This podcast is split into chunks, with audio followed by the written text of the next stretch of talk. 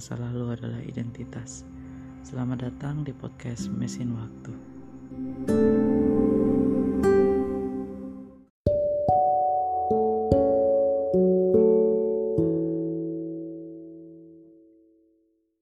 Hai, selamat datang di podcast Mesin Waktu. Uh, di episode 3 kali ini bersama saya Galan, saya akan mensharingkan banyak hal sih pengalaman hidup saya mengenai uh, bagaimana kalau misalkan teman-teman yang udah lihat uh, di IG saya atau Facebook saya di uh, kalau IG-nya galan underscore underscore ratus underscore edo ataupun melalui Facebook di galan ratu edo uh, mungkin teman-teman kayak lihat kayak saya banyak post-post foto-foto kayak di tempat ini tempat itu uh, mungkin kayak ada teman-teman yang berpikir bahwa wah kok enak ya kayak bisa jalan-jalan gitu apalagi yang berhubungan sama pekerjaan. Uh, apa galan ini memang hobinya traveling atau apa?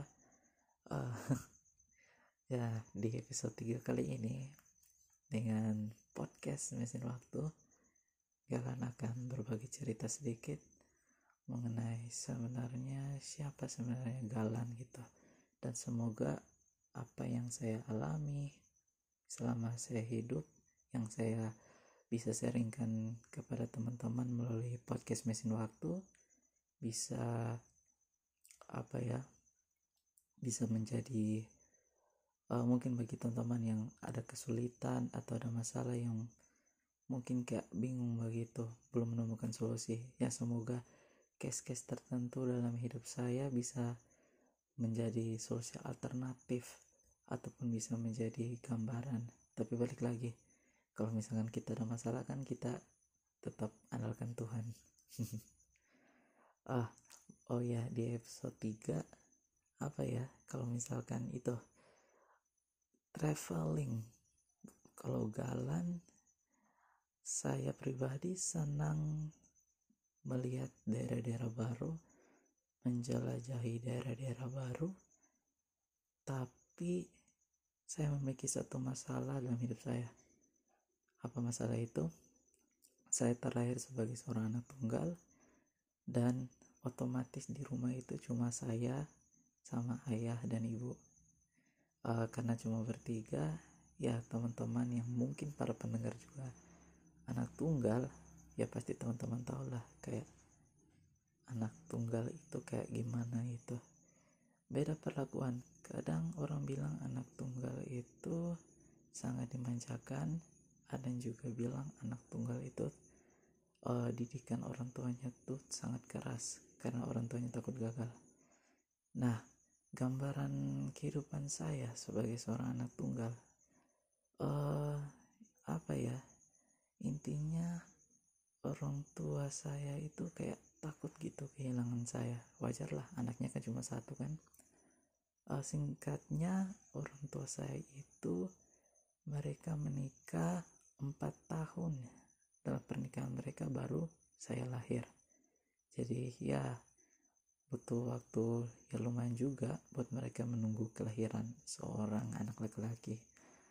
Uh, karena setelah itu ibu saya gak hamil-hamil ya kayak orang tua saya itu betul-betul mendidik saya itu mau bilang keras-keras tapi tidak sekeras-keras tidak terlalu keras yang kayak gimana sih.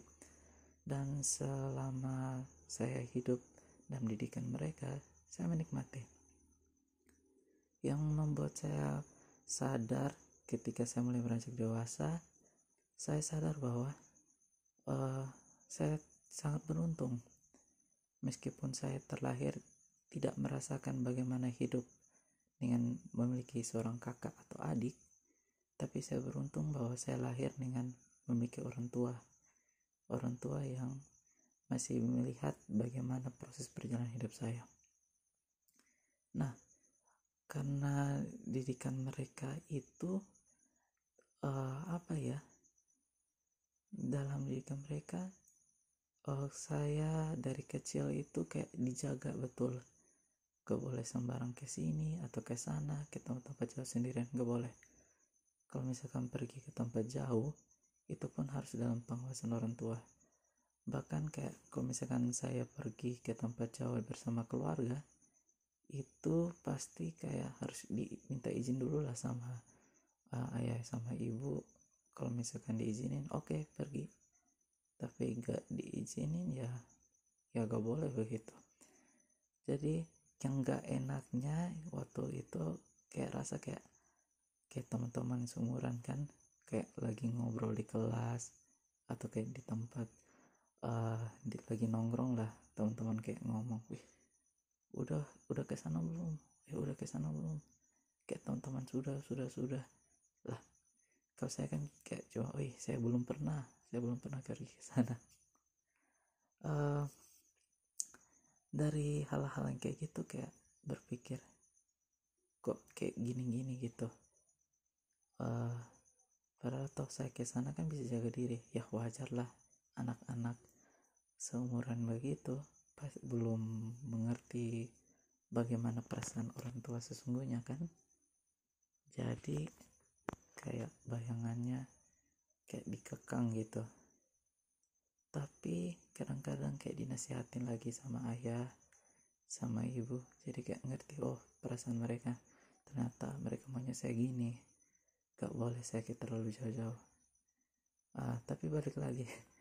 Jadi kalau misalnya lagi nongkrong atau apa kayak teman-teman pada ngobrol kan itu langsung kayak mereka tanya lah galang kok udah gede? Kenapa gak dibawain ke sana ke sini. Tapi bag, uh, apa ya dalam perjalanan hidup saya saya merasa bahwa di dunia ini gak ada orang tua yang perfect lah yang sempurna. Tapi satu hal yang saya yakin bahwa ketika Tuhan menciptakan kita melahirkan uh, kita lahir di bumi kita sudah dititipkan kepada orang tua yang memang dari awal ditetapkan agar kelak kita itu bisa menjadi seseorang yang sesuai dengan kehendak Tuhan gitu. Jadi kayak setiap proses yang kita alami ya dinikmatin. Tapi balik kalau misalkan ada yang salah ada yang perlu dibenarkan ya harus diluruskan gak boleh diam. Dan itu yang saya rasa. Saya rasa bahwa uh, seperti apa pun ayah dan ibu saya ya saya harus bersyukur gitu. Karena didikan mereka lah ya saya sampai sekarang bisa menjadi seseorang seperti ini. Dan saya sangat mengucap syukur akan hal itu. Nah singkatnya uh, gambaran namanya uh, Galan kan tinggal di NTT nah untuk teman-teman yang mungkin bisa lihat di peta ya NTT itu kepulauan terdiri dari banyak pulau. Dan kalau misalkan teman-teman lihat kayak air-air ini tempat wisata NTT kayak di expose wah ada ini ada itu. Nah kayak pasti orang luar kan berpikir lah kamu orang NTT kok belum pernah pergi ke sana. Lah kamu orang NTT kok belum pernah pergi ke sana. Jadi uh, singkatnya kayak apa ya? Punya kerinduan juga lah. Di dalam hati kayak pengen jelajahi dari sana. Untuk tempat wisata yang selama ini Galan jelajahi ya ya palingan seputaran oh, tempat tinggal Galan lah kebetulan Galan tinggal di kota Kupang dan tempat wisatanya itu ya paling jauh-jauh ya di dekat uh, di daerah Kabupaten Kupang ataupun di daerah Kabupaten Timur Tengah Selatan. Ya kisaran itulah. Lalu kayak kapan gitu bisa jelajah tempat yang lain? Kalau tempat jelajah uh, tempat wisata yang lain yang pernah kalian uh, pergi juga itu pernah waktu SMP ya waktu SMP Galan diizinkan sama orang tua pergi sama uh, apa ya jadi ceritanya Galan pergi sama ibu adik laki-lakinya ibu saya gitu. Nah dari itulah kami berdua pergi ke Rote dan di Rote kami sempat jelajahi banyak tempat wisata di sana dengan keluarga yang ada di sana. Nah lalu kayak pengen gitu ke daerah-daerah kayak Sabu kayak Sumba ataupun da daerah Flores apalagi yang paling itu sering tuh yang dilihat di TV-TV Labuan Bajo. Oh sorry ya guys. Banyak suara bocor. Ah lanjut. Uh, apa ya? Pergi ke sana itu ya walaupun sekarang posisinya udah kerja ya tapi balik lagi kayak mikir-mikir gitu. Namanya kita kan juga punya kebutuhan. Ya pasti nabung-nabung lah kalau misalkan kayak punya keinginan untuk traveling atau uh, jelajahi tempat-tempat baru yang lain. Tapi kayak tapi bisa gak gitu? Kira-kira bisa gak? Nah uh, singkatnya ketika aku diterima di salah satu BUMN uh, di BUMN itu aku ditempatkan dalam uh, suatu posisi di suatu bidang di mana aku harus meng, uh, mengelola ya mengelola uh, aset-aset dari BUMN tersebut dan kebetulan BUMN tersebut adalah BUMN dengan aset terbesar kedua di Indonesia. Nah, otomatis asetnya hampir di semua tempat ada ya. Nah, uh, puji Tuhannya apa? Karena kesempatan seperti itu jadi kayak Galan diberi kesempatan untuk oh karena jabatan nih karena pekerjaan diharuskan bukan memanfaatkan tapi diharuskan harus pergi nih ngecek aset di Pulau Rote ataupun di Pulau Sabu ataupun di Pulau Sumba dan daratan timur lainnya jadi kayak ngucap syukur lah kayak kemarin-kemarin kayak kayak pengen lah bisa pergi ke tempat-tempat itu kayak jelajahi daerah-daerah itu. Ya ternyata kesampaian juga karena pekerjaan. Jadi istilahnya apa ya? Kayak sekali mendayung 20 terlampaui gitu. Kamu bisa kerja dan kamu pun juga bisa menikmati alam bisa menjelajahi daerah-daerah baru. Uh, hal apa yang ingin aku share pada episode 3 kali ini buat teman-teman pendengar? Jadi buat teman-teman yang sekarang kayak rasanya kok aku ditempatkan di tempat yang gini-gini aja ataupun rasanya kayak aku dikekang oleh suatu keadaan atau aku rasanya kayak diikat oleh orang-orang tertentu.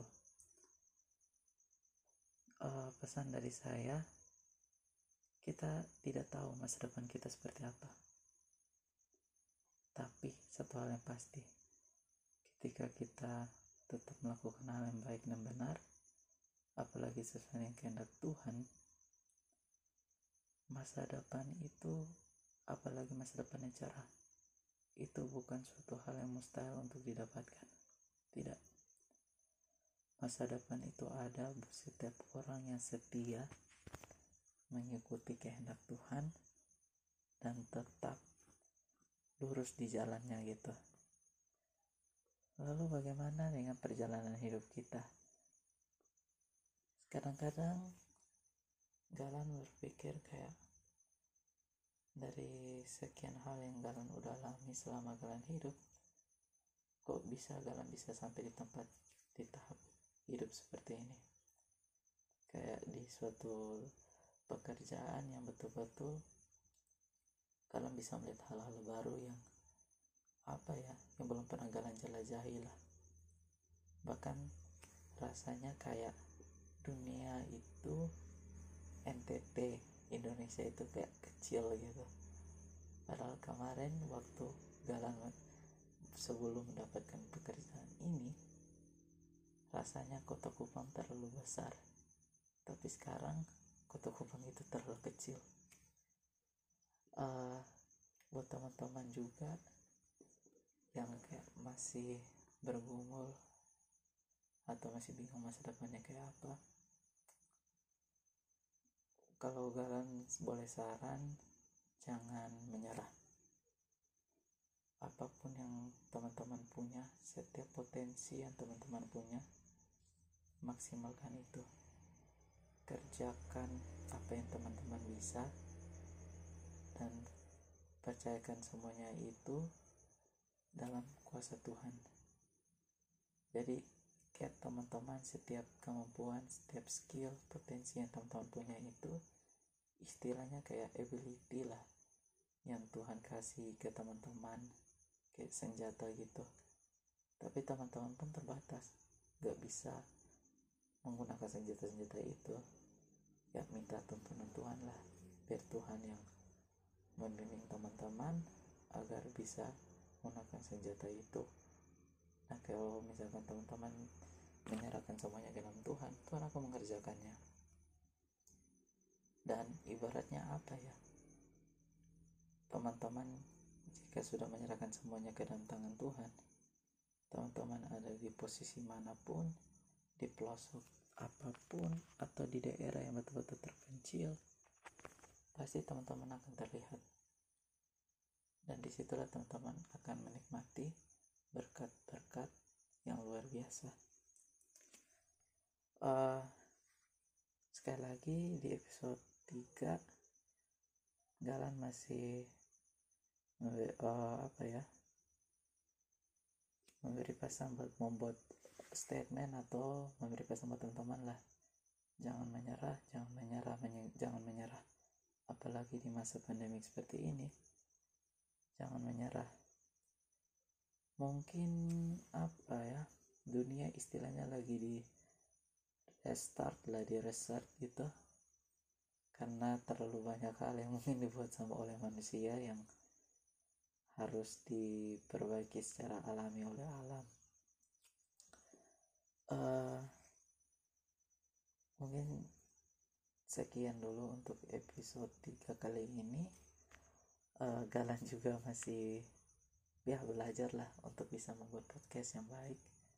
Dan harapan Galan ya kalau ada teman-teman yang suara bocor lagi ya harapannya untuk teman-teman jika ada yang ingin share cerita atau hal apa pun baik itu senang sedih ataupun pengalaman-pengalaman berharga dalam sangat berharap podcast mesin waktu mungkin bisa jadi wadah yang tepat buat teman-teman yang malu atau bingung. Kayak ini cerita-cerita oh, pengalaman mereka itu kayak pengalaman teman-teman kayak terlalu mahal gitu untuk jadi apa konsumsi pribadi. Kayak pengen sharing kepada teman-teman yang lain biar bisa menjadi pengalaman hidup. Uh, sekian episode 3 uh, eh, untuk podcast kali ini. Uh, sampai jumpa di episode-episode podcast mesin waktu berikutnya.